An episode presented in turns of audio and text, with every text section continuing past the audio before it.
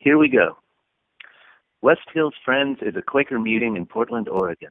You can find more information about our community at westhillsfriends.org. As a Quaker community, we encourage everyone to share from their hearts, especially as it pertains to God's leading in their lives. These words are shared into a community that values the opportunity to respond and dialogue about what is said. The responses and dialogue are not included in this recording. The views expressed in this content are solely those of the original contributor and do not necessarily speak for the entire West Hills Friends community. Thank you for listening. Have a wonderful day. Thank you for listening. Have a wonderful day.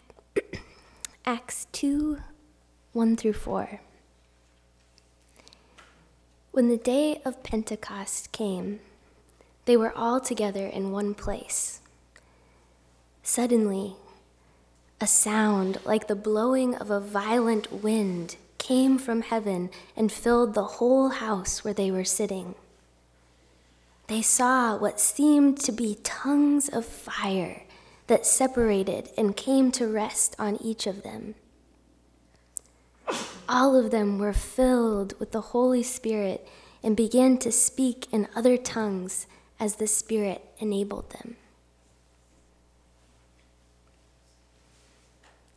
Good morning.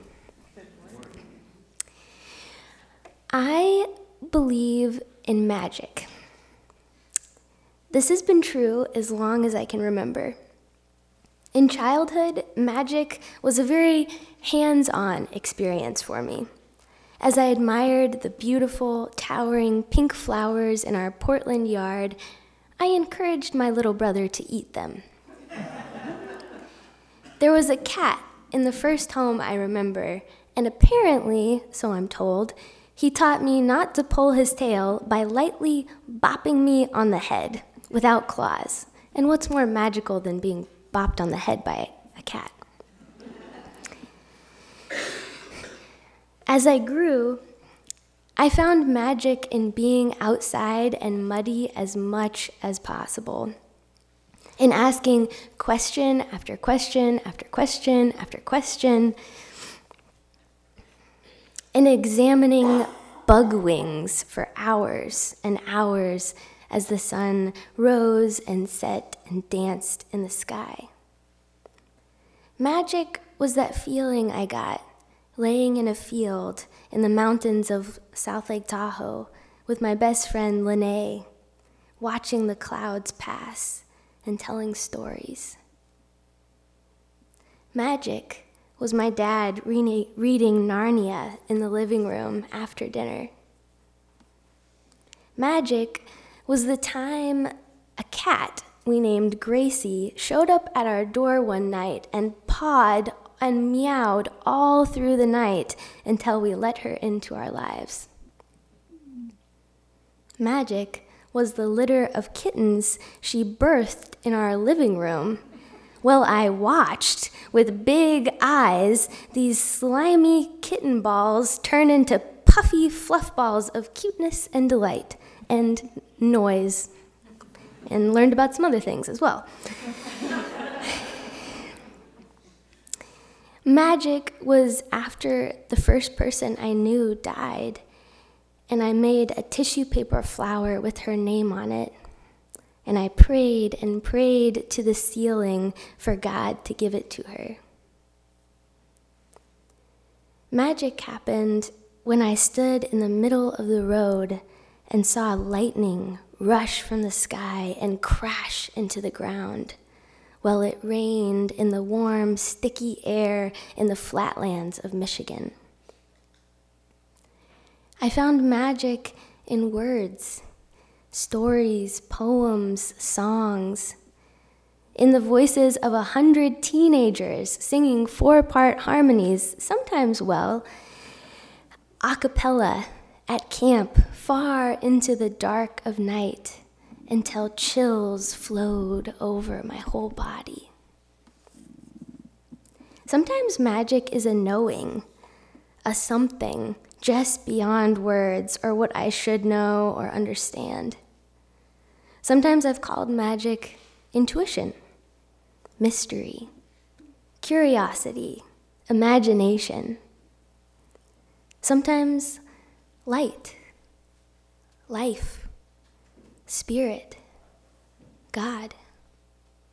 Sometimes connection, community, or that something, that something beyond that sneaks up into any available moment where time seems to slow and this moment right here feels full and tingly around the edges. Magic, as I understand it, is the ability to be here now. It's a constant invitation to pay attention, to notice, to wonder. Our world is a cacophony of noise, information, violence, tension, and busyness. There are systems of coercion and corruption grounded in principles of war and exclusion everywhere around us. Sometimes in the midst of the press reports and news updates, the Facebook news feed constantly scrolling, the grief ripping across our city and country and world over and over and over again. Sometimes it feels like this terrible, sad song that's constantly on repeat. And I find myself in my little corner of the world feeling helpless, lost, trapped, empty, shut down, angry, sad, fed up, like giving up, wondering if there's anything I can possibly do to make anything better. I don't have any big answers, or maybe even little answers. And I really believe that there are many steps and paths towards healing and setting things right. But in the wild, rambunctious story of a wind and tongues of fire, shaking a room, and people starting to speak in new words and ways of understanding, I see an invitation to pay attention. To pay attention to how the wind moves in the trees and the way a candle glows with light.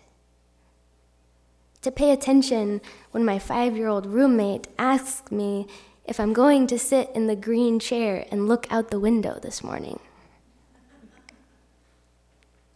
In the wild, chaotic breath of life, I see a nudge to be open, to let go, to be filled, to touch that something beyond our everyday capacities and light up the room with our fire. And I'm going to be real. Some days this feels too small this doesn't feel like enough. In the giant chaos of empire around us. But I think that that, that feeling of too small, that feeling of not enough, is another lie. I don't think that it's true. I think it's another untruth bent on keeping us going without seeing knowing, feeling what is actually here right now and what is possible.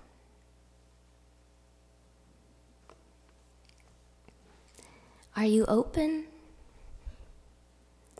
Are you ready? Are you here now in this moment with us together? Can you hear the invitation to pay attention? dare to notice and wonder, to be open waiting and ready. What do you see? Taste, touch, hear, smell, sense, feel reverberating in your being. How are you paying attention?